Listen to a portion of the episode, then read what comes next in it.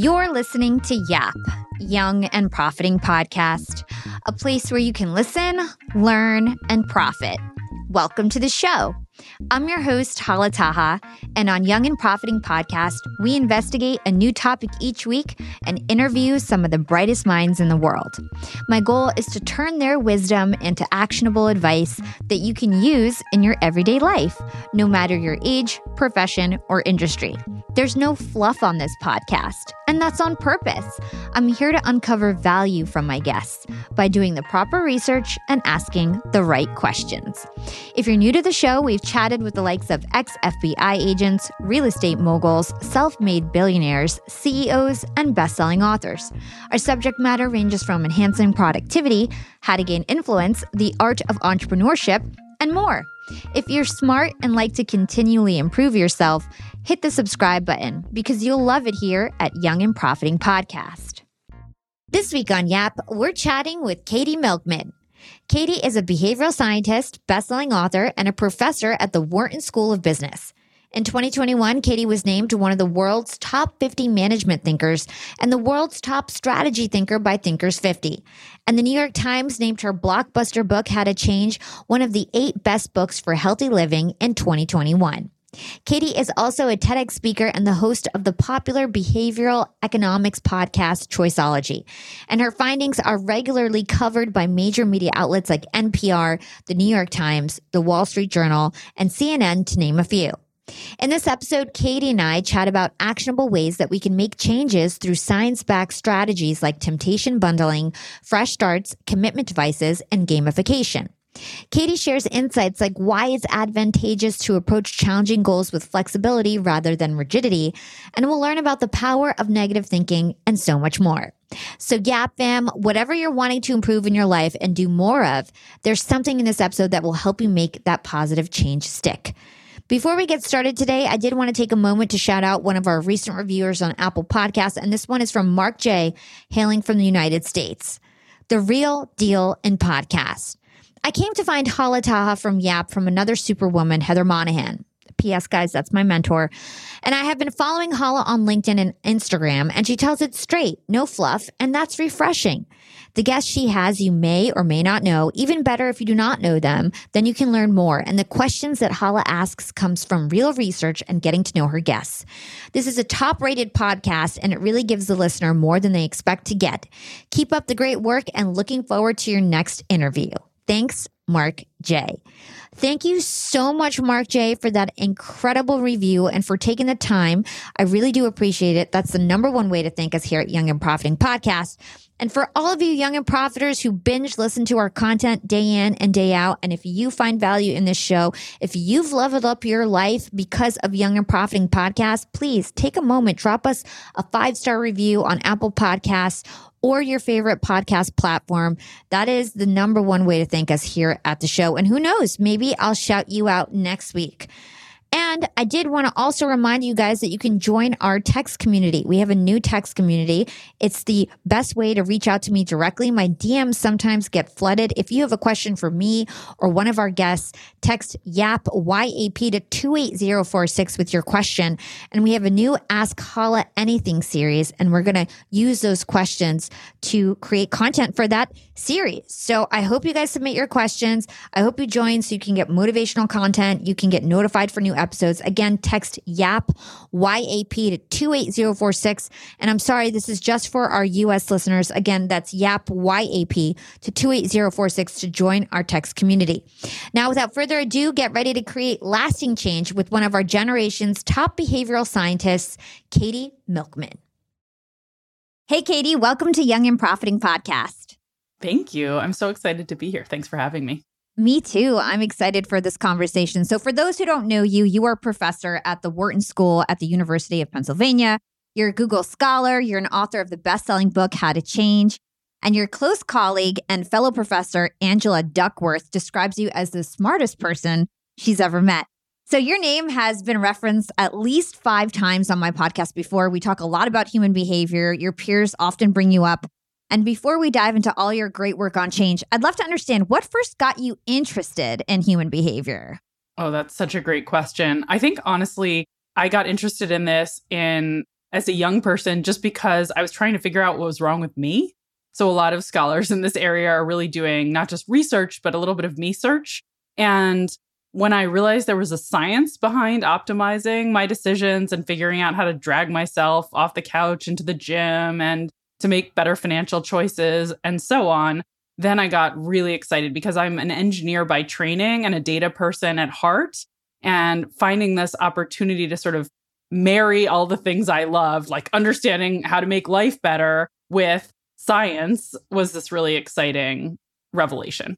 Yeah. And so from my research, I saw that you studied financial engineering in college. And so, what is the relationship between engineering and human behavior? Yeah, great question. And it's not an obvious one at first blush, right? Because I spent a lot of time taking classes about computer science and statistics and optimization. None of these things obviously relate to human behavior, but actually, it's really interesting because the origins of my field, I'm a behavioral scientist and in a field that includes behavioral economists, go back to the 1950s when someone named Herb Simon was realizing that advances in computing technology gave us a lot of insight into the human mind. And that if we started to think about human decision making the way we think about computer decision making, we could actually make giant leaps forward. We could recognize that just like computers, humans are limited and their capacity to remember things and their capacity to compute things, and that we have to work within those constraints. And so, actually, I think there are a lot of analogies. And in my work, the way I sort of use engineering as a jumping off point is by recognizing that every situation where we want to make a better decision is a problem to be solved. And we need to unpack that problem by thinking about what are the forces opposing our goals and how can we overcome them strategically, just like an engineer would try to figure out what are the forces opposing keeping the structure erect and how can we overcome them? That's super, super interesting. So I want to get into change. I want to get into the meat and potatoes of the interview. And so I learned from your book that an estimated 40% of premature deaths are the result of personal behaviors that we can change. So we do a lot of things that we know are bad for us, like not exercising or eating poorly or doing recreational drugs. We all know those things are bad. So, what is it that makes it so hard for us to change? Oh gosh, so many things. And first of all, I just thank you for bringing up that statistic because it really blew my mind and is part of what gave me laser focus in my career was recognizing the opportunity to change lives for the better once we better understood what keeps us from changing. But change is so hard for a lot of reasons. A lot of the reasons I actually don't cover in my research, reasons like financial barriers to change, right? Health barriers to change. So there's a lot of reasons that people can't achieve their goals that are external to them. But what I study is the internal barriers to change. So I take a look at what inside us is actually making change hard, even when we've got everything else lined up, which goodness knows is hard, hard to make happen. So it turns out some of the big barriers are things like our tendency to care more about instant gratification than long-term rewards. Our tendency to procrastinate, which directly follows from that that overweighting of instant gratification. Um, our forgetfulness, our preference to take the path of least resistance or be a little bit lazy in a slightly less nice way of putting it our lack of confidence in certain situations. So there are all these different barriers to change that are internal. And i think what's really important for people to recognize and they don't always is that science has a lot of solutions but they're not one size fits all. So once you actually understand better which of these challenges you're facing you can use better techniques that are better matched to that challenge and see better results yeah, I like that you focus on that in your book. You say you need to actually know what your obstacles are and then design something that's going to work for you because it's not one size fits all. You can't just have some life hack that's going to fix everything for you overnight. Absolutely. Well, first of all, there are no easy solutions in this sphere. Unfortunately, there's sort of there's no like pill you can take or shot you can give yourself that will magically allow you to change and achieve your goals. But we do have lots of good science and even if it's not a quick fix, it's a more likely to work fix if you apply it in the right situation. Okay, so I want to touch on something that you briefly mentioned. You talked about impulsivity or present bias, and that's when we act impulsively, we prioritize instant gratification over our long term goals. So, why is it that we're like naturally tendent to be impulsive? Why is that?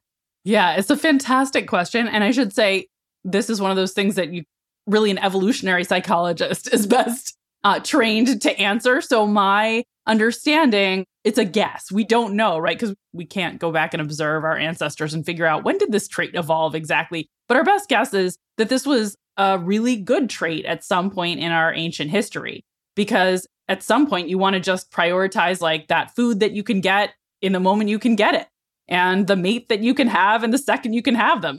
All of these things that would make sense to our long term survival as a species a long time ago when we were evol- evolving, but that aren't so great when you're trying to choose between Cheetos and a salad or going to the gym versus sitting on the couch and binge watching Netflix. So the instincts that we evolved in a totally different moment don't seem that well adapted to our present circumstances. Yeah, it's so interesting when you say that because it's so true. It's like when we were hunters and gatherers, it totally made sense to like want to have that fruit right when you see it. Now it's causing a problem for us. So let's talk about the two main ways in your book that you talk about counteracting this impulsiveness, and that's temptation bundling and gamification. So, temptation bundling, from my understanding, is pairing something that you like with something that you don't like. I thought this was so, so good. So tell us about that and maybe share some examples. Yeah, absolutely. And actually, just to back up for one second, I want to point out some of my favorite research that suggests why these two strategies you noted are so valuable, um, which is work by University of Chicago psychologist Ayelet Fishbach, which shows that most of us have the wrong intuition when we're thinking about how to reach our goals. And we think we should just take a really efficient path and that'll, that's the best. Like, who could argue with efficiency? And I'm an engineer here. But Instead, what she's found is that we do better when we look for a path that we'll enjoy more, even if it's a little bit more circuitous. And the reason for that is if we enjoy the way that we're pursuing our goals, we persist longer. Whereas if it's painful because of present bias, we throw in the towel. If you're going to the gym and getting on the maximally punishing Stairmaster, it's not a fun experience. Whereas if you're going and doing a Zumba class with a friend, you love it and you keep going back. And maybe you get less in shape per unit visit, but overall you have a better outcome because you're repeatedly showing up. So I think that's a really important insight. And it points to these different ways then that we can actually make it fun to pursue our goals and to overcome procrastination, to overcome impulsivity. We want to make it so that we're not like having to resist doing what sounds awful, but rather it actually sounds good to us. So temptation bundling is exactly what you said. You pair a chore with something that is a source of pleasure or a temptation.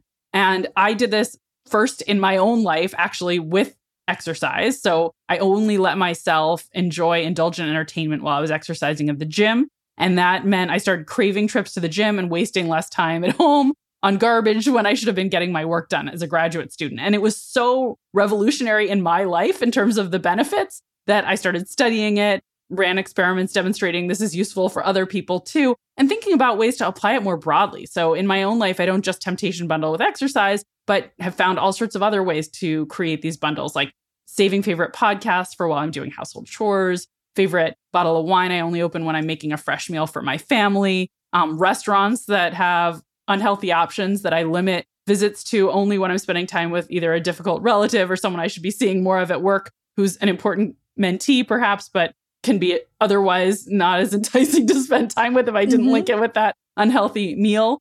So there are all these different ways that in life we can create temptation bundles and make something that would otherwise be dreaded and procrastinated on alluring and instantly gratifying. So you basically flip the script. Yeah. I loved your example. I listened to you on another podcast and you were talking about this restaurant example, how if you have to meet somebody that you don't particularly want to meet with, you go to like a burger joint. it's your favorite spot and it helps make it a little bit better. So I think that's it's such a great tactic. And I feel like we do this naturally. And if you think about like cherry flavored cough syrup, right? Like that's another great example. You don't want to take that nasty medicine, but if it tastes okay, you might end up taking it. So I think that's a great lesson. Like just in general, trying to make things more fun is a great strategy. So, speaking of that, how about gamification? Is there a right or wrong way to do that? Yeah, gamification is really interesting and is actually a little bit tricky. So, the research on gamification's benefits is mixed. And the reason for that seems to be that if you are intrinsically motivated and the gamification is aligned with what you are trying to achieve yourself, the benefits are pretty consistently achieved. But when it's being imposed on you, your employer is trying to gamify some miserable task, it can feel like forced fun and it can actually backfire. So, gamification is a promising strategy when it truly works, but the recipe is a little tricky to actually turn something that would otherwise feel like a chore into a source of joy just by adding, you know, points and bells and whistles and streaks and stars. That doesn't always do it for people. It can be really motivating though if you have some goal of your own, say you're trying to get in shape or you're trying to learn a new language or you're trying to meditate more regularly. You choose a program, you engage with it, and you say, you know, help me achieve this. And then it gamifies the experience. That seems to be more universally beneficial because it never is going to take on this feeling of forced fun and it's helping you experience your successes in a way that's a little lighter hearted and also the tracking itself that comes with gamification is useful. Yeah, I find that very fascinating because gamification was like a really cool, unique concept like 10 years ago, but then it seemed like everybody started to gamify everything. And then it kind of just got like corny. And I remember working at like Hewlett Packard and Disney uh, before I was an entrepreneur and they would always try to like gamify everything and it was it was just like corny or just like i know what you're up to right very transparent yeah i'd love to hear like a good example of gamification versus like a bad one okay here's one of my favorites this is a research study that was done actually with wikipedia to try to gamify the experience that their contributors have when they're posting content and updates on the wikipedia website so for listeners and watchers who aren't super familiar, right? Wikipedia is like this amazing encyclopedia that's created by an all volunteer army around the world and tells us everything we need to know about everything, including probably both of us and this podcast. So, a lot of volunteers who start doing great work for Wikipedia don't stick around or don't stay engaged. They're sort of momentarily interested. They sign up for an account, they do a little bit of editing, and then they burn out. And so the company was looking for ways to make the experience more enticing and engaging. Again, this is something people are opting into. It's volunteer work. How can we make it a little more fun? And they partnered with this researcher named Jana Gallus, who's at UCLA now. And she had the idea to do a really simple gamification thing, like the most minimal, which was just give people a little award for um, their great work when they were new employees or new volunteers in their first month. And she A B tested this. So people who had been top performers, some of them were randomly assigned to get this award, telling them, hey, you're a superstar. We're so pleased with the work you've done. And others didn't get that notification, that praise, that, and it's like a little badge that shows up for them. And she compared what happens. And she sees a huge increase in the rate at which the people who get this little badge, this little bit of praise and award and small bit of gamification stay engaged with the platform, not just for the next month, but actually for a whole year. And I think it's a really nice illustration that sort of showing our appreciation with things like badges or or other awards in a setting where somebody is intrinsically motivated but might lose that motivation can just make them feel appreciated and like the whole thing is more fun and rewarding. So I love that simple example. There are many others, but that that just shows you a simple setting where gamification in in this, a very minimalist way can be useful. You also asked for an example of where it could go awry, and for this I'll point to research by my colleagues at Wharton, Nancy Rothbard and Ethan Mollick, who ran a big experiment with a sales force type company. It was everyone working on different sales floors is, is trying to get as many sales as they can and the company randomly rolled out a basketball gamification program where every time you get a sale, it's called a dunk or a free throw. There's like different names given in basketball terminology for different sizes of scores. You can win a bottle of champagne at the end of the program. There's all this sort of gimmicky stuff around it, emails, leaderboards. And they rolled it out and actually didn't see benefits from this. And when they dug into the data more carefully, what they found is that a lot of people said this felt like forced fun. It wasn't fun for me. I wasn't into it at all. I just hated it. And it didn't actually have benefits. In fact, seemed to backfire among those. There was a small fraction of people who said, I love basketball. I love this. And it seemed to help them maybe a little bit. But the lack of appreciating the audience and the mismatch and that that sense that they were creating forced fun to achieve an, an outcome that the company cared about, not that the individual necessarily was really trying personally to achieve, seemed to be the missing ingredient. Let's hold that thought and take a quick break with our sponsors. What's up, Yap fam? Being an entrepreneur and working remotely definitely has its perks. And I know a lot of you listening in are in the same boat as me. But do you really take advantage of being able to work from anywhere?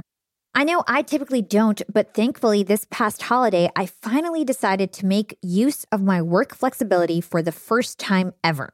My boyfriend and I decided to pack up and leave to the West Coast to spend an entire month working from home in the sun. We got a super cute bungalow in Venice Beach with a fenced backyard. The change in scenery, the fresh air, and the slower pace helped me to inspire some really cool new ideas for my business. And honestly, I'm feeling really refreshed and ready to rock in 2024. And who helped me make these remote work dreams come true? It was Airbnb. And Airbnb has come in clutch for me time and time again. Whether it's finding the perfect Airbnb home for our three day annual executive team get together, or booking a vacation where my extended family can fit all in one place, Airbnb always makes it a great experience. And you know me, I'm always thinking of my latest business venture, and I've been begging my boyfriend to start hosting our place on Airbnb. And finally, we're going to start. So many of my successful friends host on Airbnb, and it's such an amazing way to generate passive income. So, to start, we have a plan to start spending more time in Miami, and we'll be hosting our place to earn some extra money when we're back on the East Coast. 2024 goals, and I'll keep you updated.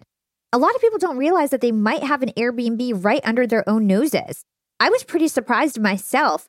You can Airbnb your place or spare room even if you're out of town for just a few days or weeks. You could do what I did and work remotely somewhere else and Airbnb your place to fund your trip. Your home might be worth more than you think. Find out how much at airbnb.com slash host. That's airbnb.com slash host to find out how much your home is worth. Young and profiters, it's never been a better time to be an entrepreneur. With inspiration at our fingertips and powerful tools at our disposal, the possibilities are endless. And when it comes to tools that can truly make your business grow, there's one name that always stands out Shopify. Shopify helps you sell at every stage of your business, from the launch your online shop stage to the real store with the door stage, and even the did we just hit a million orders stage? And if you're in that I need to sell more with less stage, Shopify Magic is your AI superpowered sidekick ready to whip up captivating content that converts from blog posts to product descriptions. Not to mention, Shopify also is the home of the best converting checkouts in the game, 36% better than other leading commerce platforms. Shopify turns browsers into buyers. It's no wonder Shopify powers 10% of all e commerce in the US. And you can sell whatever, whenever with Shopify. Push pleated pants with Shopify's in person POS system or monetize mindful meditation. I sell my LinkedIn Secrets Masterclass through Shopify, and they've made my life a breeze. It took a couple days to set up my store, and I just get to focus on what I do best creating great content and marketing my product. So don't stress if you're new to this commerce thing. Shopify's extensive help resources are there to support your success every step of the way. And remember, whatever your stage, businesses that grow, grow with Shopify. Sign up for a $1 per month trial period at shopify.com slash profiting, and that's all lowercase. Again, go to shopify.com slash profiting to start growing your business today. You can sign up for a $1 per month trial period at shopify.com slash profiting. Yeah. So I think the key is, first of all, the person should volunteer their own accord, right? If possible. And they should also want to do that thing. They like proactively want to do that thing and have incentive to do that. And ideally, what you're creating actually does feel pleasant, joyful, exciting in some way. And even something as small as the little badge I mentioned, Wikipedia really was a source of joy for people to feel appreciated in a way that they didn't realize someone was looking and noticing what they'd accomplished. So think about is it really creating fun and can you and can you build this in a way that will resonate with people? Yeah, and it seems like gamification with the rewards and everything, it makes total sense because when we talk about habits, it's always cue, routine, reward, right? You end with a reward you get a shot of dopamine in your brain. You want to keep doing it and getting, you crave that dopamine. So that's why it works. So that's pretty interesting. So there's some other things we can do to limit our temptations, and you call them commitment devices. So how can we use commitment devices to create better change?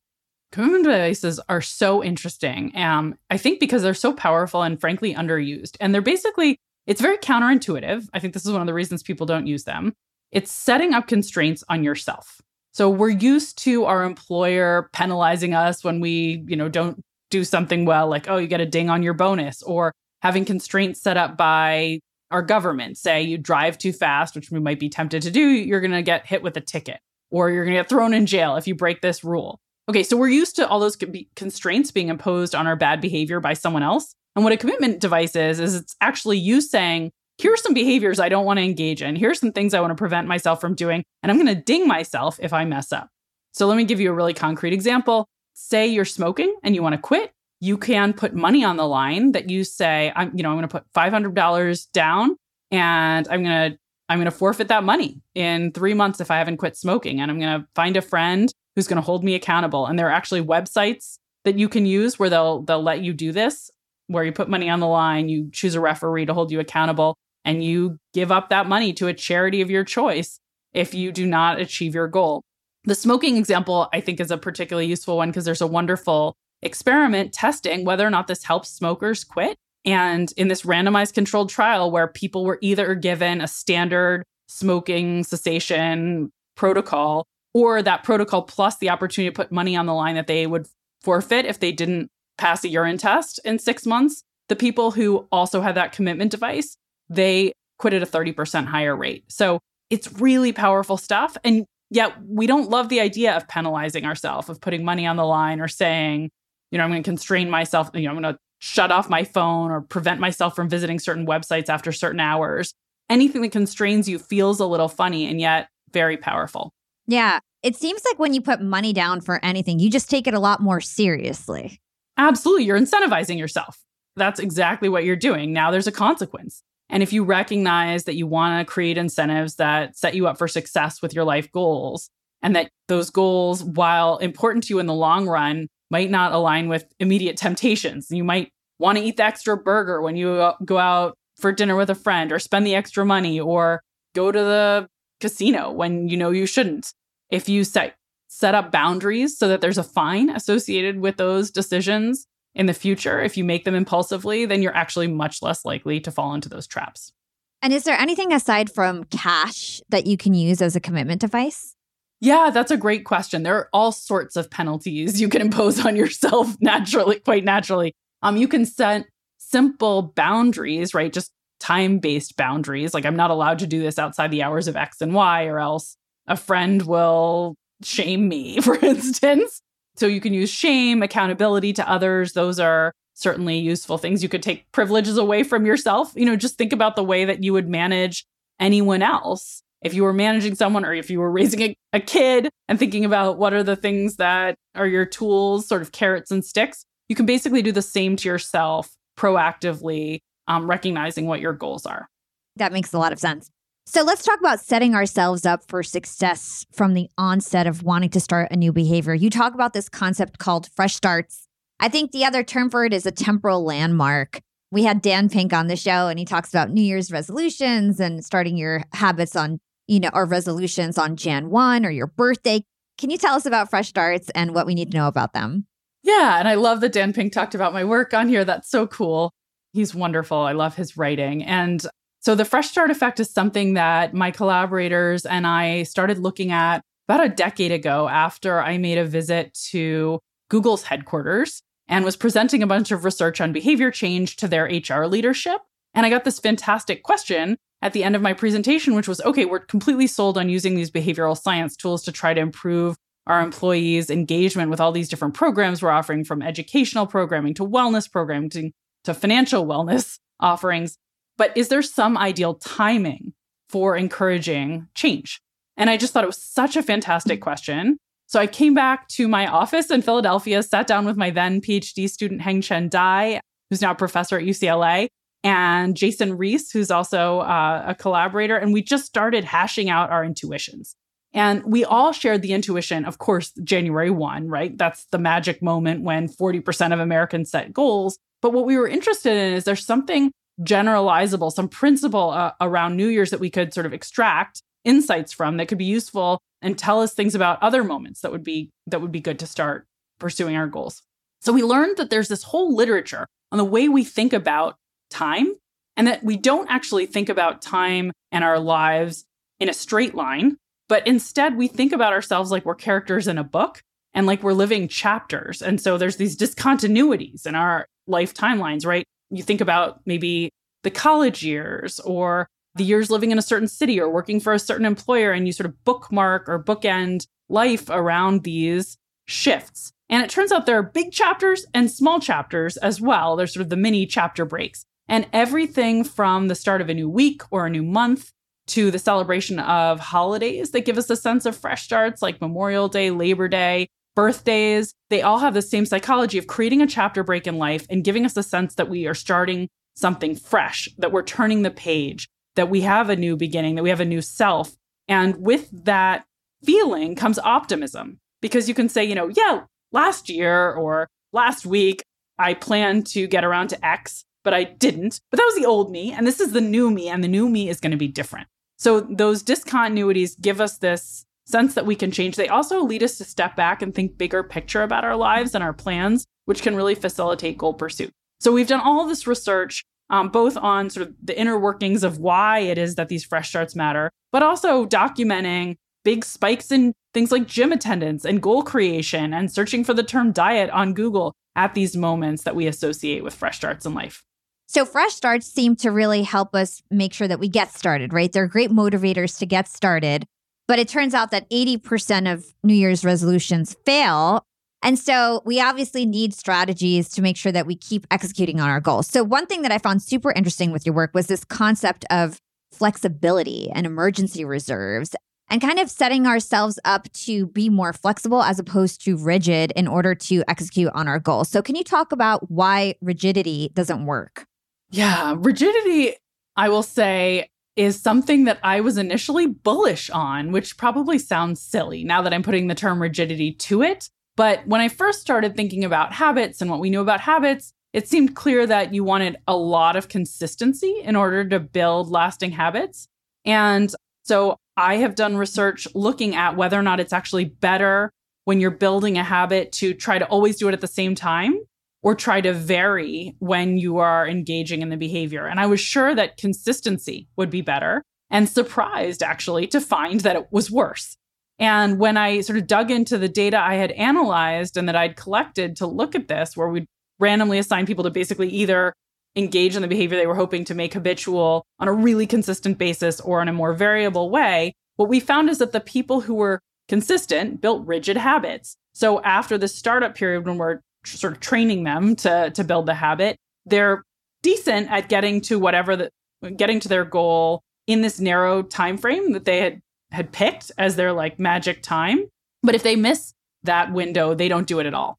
Whereas people who had trained their habit in a more variable way who are like say trying to go to the gym more consistently and sometimes they go at 9 a.m sometimes they go at noon sometimes they go at 5 they also tend to go they tend to choose a time that's optimal and let's say half of their visits end up being at that time and that's useful. You do want sort of a first best. But if they miss their best window they still get around to doing it. And overall that leads to more robust and lasting habits and better outcomes. So this led to this concept that like rigidity is something that we often characterize as consistency and we think of as good for building habits. But if it gets too consistent and too rigid it becomes brittle and we actually won't achieve as much. And, and there is some real meaningful value if you're trying to build a new habit, whether it's around learning a language and when will you practice or going to the gym or check ins with mentees who you want to spend time with, whatever that thing is, meditation.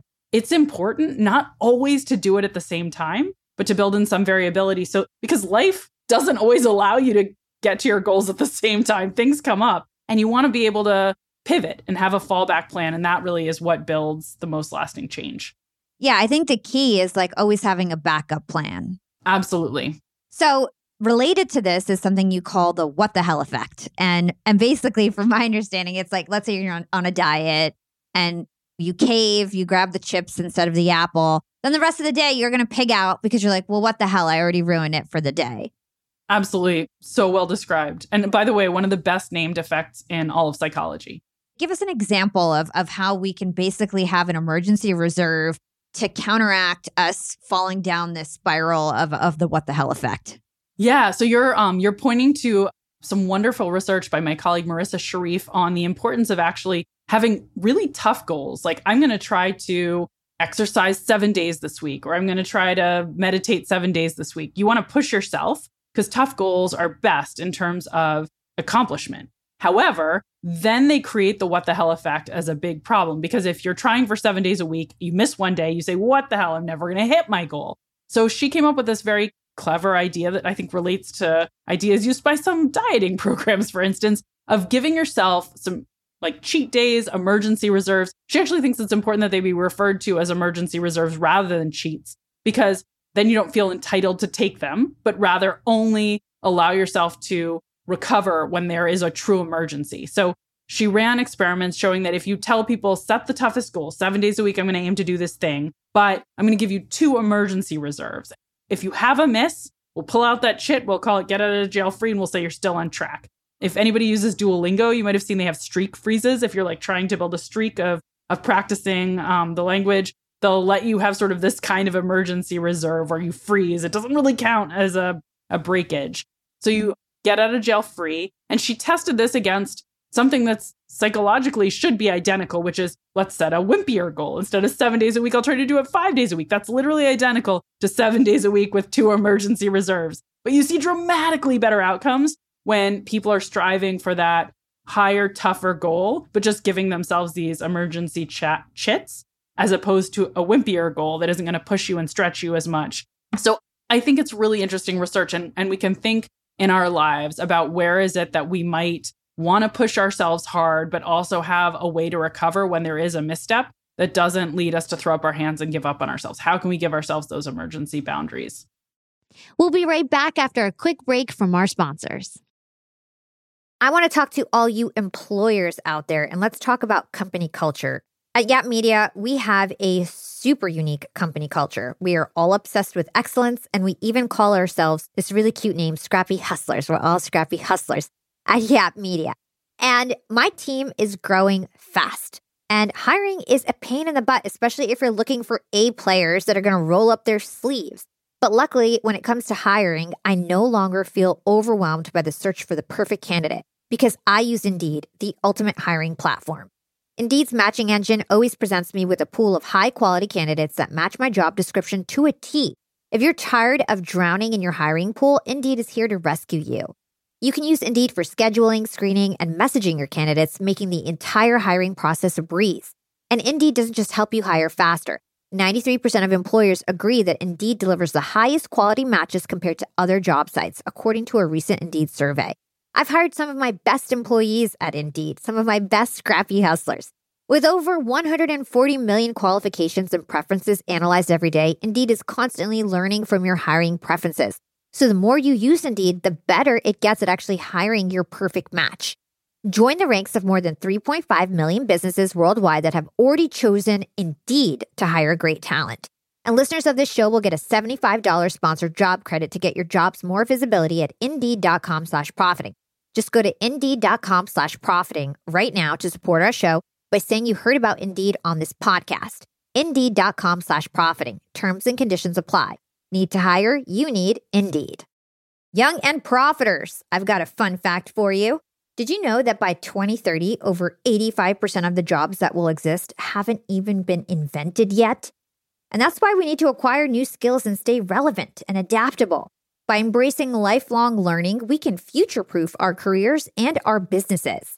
That's why you've got to check out Economist Education. Economist Education provides online executive education courses tailor made for professionals just like us, crafted by The Economist's own editors and special experts. Economist education courses are designed to sharpen your professional skills in key areas like data storytelling, critical thinking, sustainability, and so much more. I highly recommend checking out the Economist Education course, Business Writing and Storytelling. It's packed with valuable practical advice on how to inform and persuade through writing reports, social media, presentations, and beyond. The best part these courses are online, flexible, and self paced, lasting anywhere from two to six weeks. You're guided by expert tutors. You'll dive into a mix of videos, podcasts, texts, quizzes, and weekly assignments. Plus, you'll get a three month digital subscription to The Economist to support your learning journey. Economist Education provides access to online forums where you can network with peers around the globe. In a world where knowledge is power, Economist Education empowers you to lead the way. Economist Education is an incredible way to stay ahead in business. And I've got a special offer to get you started. Get 15% off any course only available by going to my special URL, education.economist.com slash profiting, and then enter the promo code profiting at registration. This offer ends on March 31st, so don't wait. For 15% off, go now to education.economist.com slash profiting and use code profiting. Again, this ends on March 31st. If you want 15% off, you've got to go to education.economist.com slash profiting and use promo code profiting at registration. Young and profiters, I actually have a nasty habit of ordering way too many groceries. I'm embarrassed to say it, but I've wasted so much food in the past and I felt really guilty about it. But now my conscience is clear with HelloFresh. Each week, I get ingredients shipped to me with step by step recipes. I get fresh, pre measured ingredients that get me whipping up delicious dinners in no time. And then I reduce waste because you get exactly what you need and nothing else. I love trying new foods, and HelloFresh has over 45 recipes and more than 100 seasonal add ons to choose from every single week. It's so much fun to pick out my meals. It's easier than ever to find something that everybody in your family will enjoy. I personally like to stick with the basics when it comes to HelloFresh. I get their meat and veggies plan. I love the options they have for that. And trust me, it's cheaper than takeout, and with pre proportioned ingredients, you'll never waste money on excess food. And now Green Chef is owned by HelloFresh which gives me an even wider variety of meals to choose from. There's something for everyone. I love switching between the brands, and you can enjoy both brands at a discount with me now. Skip the grocery store and save time with easy, tasty recipes delivered to your door. Go to HelloFresh.com slash profiting free and use code profiting free for free breakfast for life. That's one breakfast item per box while subscription is active.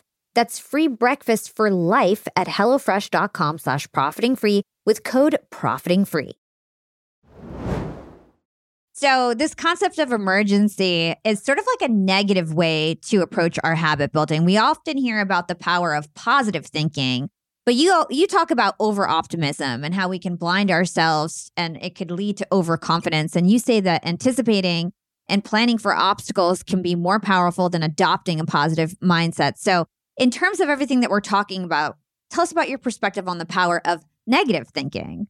Yeah. So this is another one where I just want to say you also have to believe in yourself to get things done. So there, there is it is important to have positive beliefs to some extent, but if you don't plan for what can go wrong, if you aren't thinking negatively and anticipating obstacles, I mean that's sort of the the whole benefit of um, all the research that's been done on behavioral science and strategies. Because if you say this might go wrong if I don't create constraints, for example, if I don't set goals that I break down into bite sized pieces, if I don't seek out social support or come up with a commitment device, then you are much less likely to succeed. So it is really important to set yourself up for success by doing that planning process, anticipating obstacles. And there's really wonderful work by NYU psychologist Gabriele Oettingen on the importance of that kind of obstacle based planning where you think, what could go wrong? What could get in my way as I'm trying to achieve this goal? And then you say, okay, and how am I going to overcome it? And that improves results. And it's something we do, I think, naturally, right? Again, going back to engineering, it's something we do naturally when we take on certain types of work, but we don't always do it in our personal lives. We don't always do it when we're thinking about our productivity, and it's important to do it there too. It's also been called a pre-mortem. So we know what a postmortem is like something fails and you go, oh, what went wrong? Like, let's analyze it. But it can be really useful to do the same thing before you pursue a goal and to sit down and say, imagine this all falls apart and goes wrong. What would be the reasons? What are the most obvious reasons this would go wrong? So that's a pre mortem. And that's another way of thinking about planning for obstacles. And it totally makes sense because the more you plan, the more prepared you are. So that negative thinking is actually quite positive. exactly. Yeah. So, something else that was really interesting and, and, was quite surprising to me is that when someone is struggling, they can actually be helped if they're put in the position of a mentor. And you say that giving advice, even if it's something that you're struggling with or not very good at, can help you achieve what you're trying to do. So, tell us about that. It's pretty interesting. This is one of my favorite findings of the last decade, really. And it's it's research by University Northwestern University's um, Lauren Eskreis Winkler. And she was doing her doctoral dissertation work, trying to understand what made people gritty, working with Angela Duckworth, who we've talked about a couple times. And she started interviewing people who were struggling to succeed and was really intrigued to discover that even students who were getting C's, even salespeople who weren't hitting their numbers, even people who weren't achieving their, their health goals, actually had a lot of wisdom about what was going wrong and what might help them course correct. And they lacked confidence in many cases to actually implement those insights. And as she talked to them, she also discovered they loved being asked for this wisdom that they had accumulated about what might turn things around. But what they were used to hearing from people who came to talk to them was like just other people's two cents. When someone's struggling, they're constantly being peppered with unsolicited advice about how to turn their life around. And rarely are they put on a pedestal and told, maybe you actually have some things figured out yourself. So she thought, what if we sort of flip the script? What if these people who actually have a lot of insight because they've been trying so hard, even if it hasn't been working out, what if I put them on a pedestal and make them coach others? What would happen? And she thought a few benefits might ensue to the, the coach. She thought one thing is it's going to boost confidence because now I'm putting you in the position of advice giver. You're going to think, gosh, maybe I'm not such a schmo. Maybe I could achieve something. If there's someone else who's even sort of further behind me who I could help, I must have what it takes.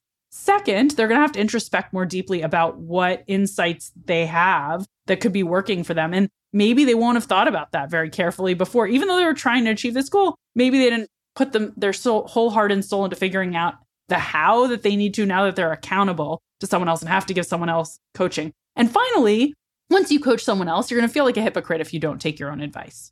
So that was sort of the magic formula is three things she thought might lead advice giving to help the advice giver. And she has now run lots and lots of experiments showing that it really works. When you are giving advice to other people, you actually get benefits yourself if it's a situation where just motivation and confidence are the barriers. We did this with high school students in one case where they coached their younger peers on how to study more effectively in school.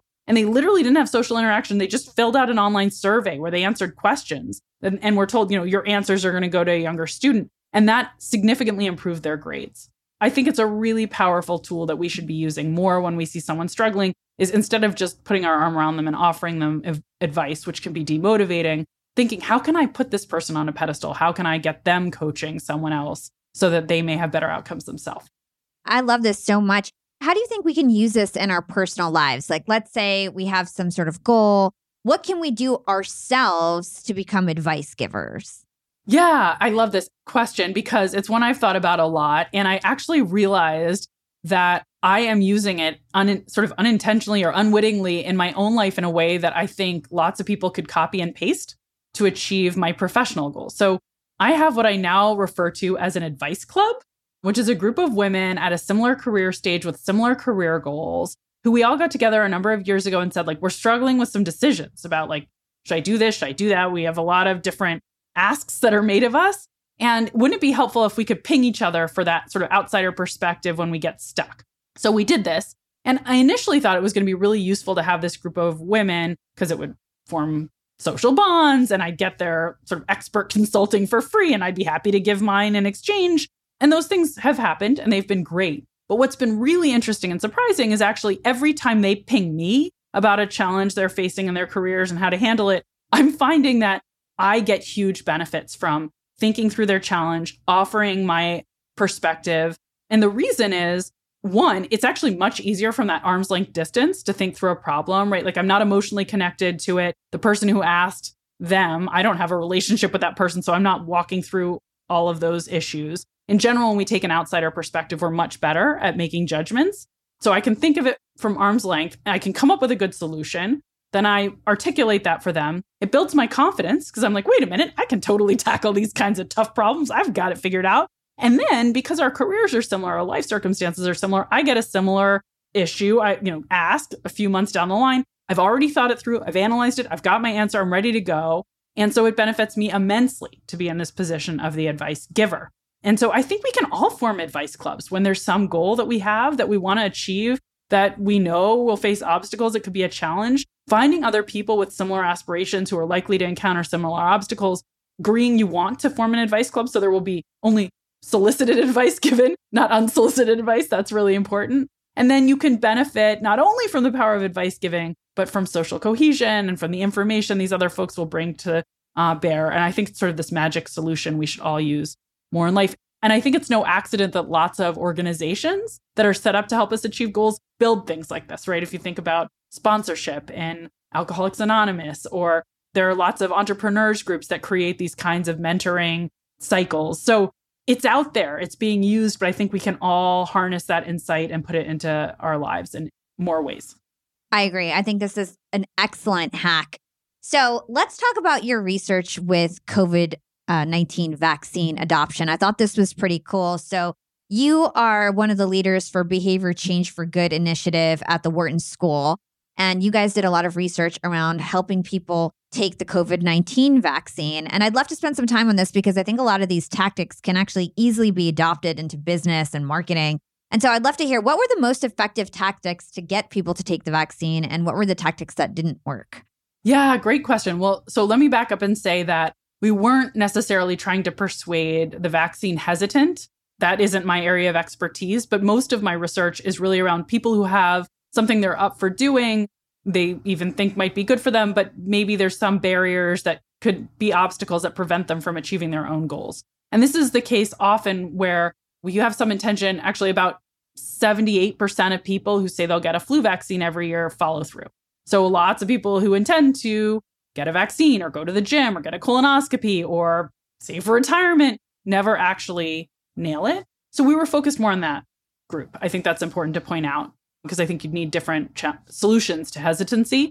But what we then did is we ran a tournament. So I have about 150 scientists in different disciplines who are part of the Behavior Change for Good initiative that I co direct with Angela Duckworth. And we said, let's go to all these brilliant minds and ask them, what do you think is the best communication strategy if we want to nudge people to get a vaccine either at an upcoming doctor's appointment or at a pharmacy that where they've gotten a vaccine previously? Like, what, what should we say to them? And they came up with dozens of ideas, actually almost 100 ideas. And we sort of whittled it down to like, what's legal? What's feasible? How do we communicate with people? and we tested dozens of messages and hundreds of thousands of Americans. And the first really boring but important finding is just sending reminders, reminder text messages. That alone, go get a vaccine. It's available for free. Go do this. That alone helped significantly. So just simple reminders are more valuable than we appreciate. In fact, repeated reminders also more valuable than single reminders. We probably don't nag people enough. So that's my boring advice. But more interesting insight is that what rose to the top is sort of the best communication strategy among all sorts of things tested from humor, let's drop a joke in there to make people laugh, to tell people everyone else is doing it because we know about social norms. Um, the best performer said, a vaccine is reserved for you um, or it's waiting for you. So that feels like it already belongs to you. It's been set aside. And so, what's the psychology that's propelling that to be so powerful? Well, research shows, first of all, that we value things that belong to us more than things that could belong to us or belong to other people. Um, it's called the endowment effect. And we don't want to lose that thing. Oh, it's mine. Like, don't nobody else should have my vaccine. It's got my name on it. It suggests there's an, a recommendation. Your healthcare provider, right, wouldn't reserve something from for you if they didn't think it was a really good idea that you get it. So it's conveying that recommendation and probably also a sense that there may be scarcity. Like not everybody has one reserved for them and may be a desirable thing, right? And maybe they're mm-hmm. growing fast. So what I think is really cool is that this was robust across different settings, whether it was encouraging people to get in their car, drive to the pharmacy, or they're already coming in to see a, a healthcare provider and they're just going to be invited to get a vaccine when they're there. Um, do they take it? Telling them in advance that a vaccine has been reserved for them makes it more likely that they say, Yeah, I'd like that when they're at their appointment. And there's been research done since by a team at UCLA showing that this kind of reserve for you language, it doesn't just promote vaccination, but it makes us more inclined to do everything from register for a conference where someone says, Hey, a seat's been reserved for you, download an audiobook or a, a, Kindle book, a Nook book, whatever kind of online device you, or whatever kind of reading device you prefer. If something is reserved for you or communicated as reserved for you, you value it more and you're more likely to follow through all I see, and I'm a marketer, so I'm just like, I'm definitely using that for one of my next email subject lines. It's like, your XYZ is reserved for you or waiting for you. I feel like that will work so good. So we had Dr. Maya Shank- Shankar on the show, and she talks about nudging. She was working for the Obama administration formerly, and she was head of their nudge unit. I'd like to understand what nudging is for anybody who doesn't know, and how has that changed the world for better?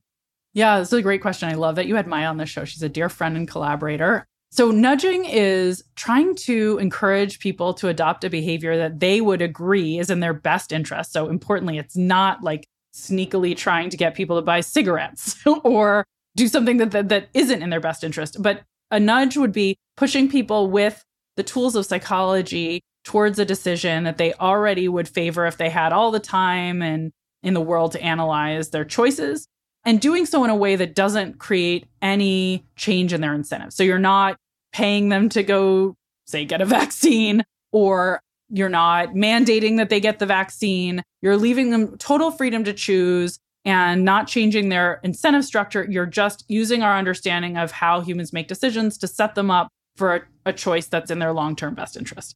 So I think a good example of this, probably the sort of best known example of a successful nudge and a big win for nudging is in the retirement savings domain, where lots of people say their employer has a retirement savings program. They could put a little portion of every paycheck into it. It'd be matched by their employer and they'll build up this security for retirement. But lots of people don't do that, even though they know they should or even mean to get around to it.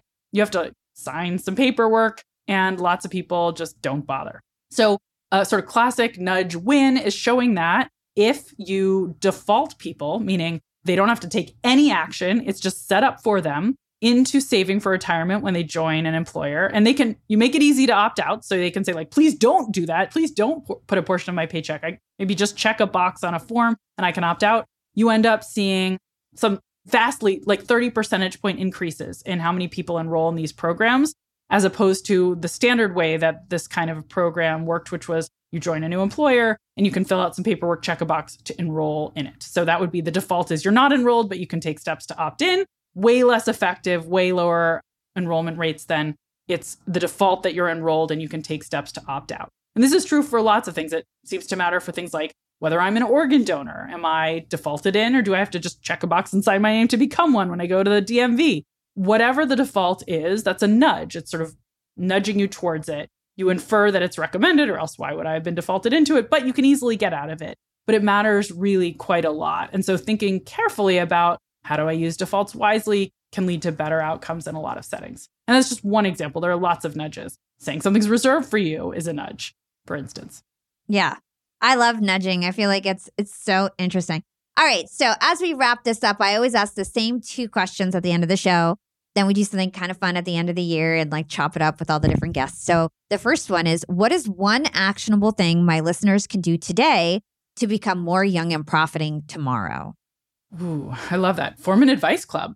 Form a group of people with whom you share ambitions and goals and say you're going to reach out to each other when you hit stumbling blocks and aren't sure of what to do. And um, having that advice club, you're going to benefit from in all sorts of ways, including Giving the advice is going to make you wiser and more confident and more capable. And you'll also form friendships and learn from other people's wisdom. Yeah. And I have to say, I did this when I was coming up as a podcaster and when I was growing my influence on LinkedIn. I found every podcaster who was making any noise on LinkedIn. I put them all in a WhatsApp group. I scheduled a monthly mastermind call. And it was great because, to your point, I felt like I was smarter because I was telling them what I knew. It made me remember things more and learn things more and want to find out more. And then you learn from other people and you create this great network. So it's a great strategy. And what is your secret to profiting in life? And profiting doesn't have to mean financial, it can mean just profiting in your life. My secret is that I do things I love for a living. And that means that every day when I wake up, I find it fun to do the things that are on my calendar rather than a source of pain or something I have to get through. And I do everything I do better because I'm enjoying it. And that's generally, I think, a secret to life is finding ways to make what might feel like a chore, might feel like work into a source of pleasure so that you'll put your whole self into it. Yeah, I think that's a big lesson from today's show, you know, making sure that you have fun even in the things that you don't necessarily want to do. And so, Katy, where can our listeners go to learn more about you and everything that you do? Probably the best place is my website, which is just katymilkman.com. And it's Katy with a Y like Katy Perry. You can find out about my book, How to Change, my podcast, Choiceology, all of my research, my newsletter, Milkman Delivers, all on that one site. Amazing. Well, thank you so much for this great conversation. Thank you so much for having me. I really enjoyed it. Well, well, well, Young and Profiters, another epic Young and Profiting episode in the books. Shout out to Katy Milkman for being so wise. What a smart lady, you know? I love having smart women on the show. And I have to say, I I feel like a human behavior expert myself. I've literally interviewed like every major human behavior expert in the world and multiple times.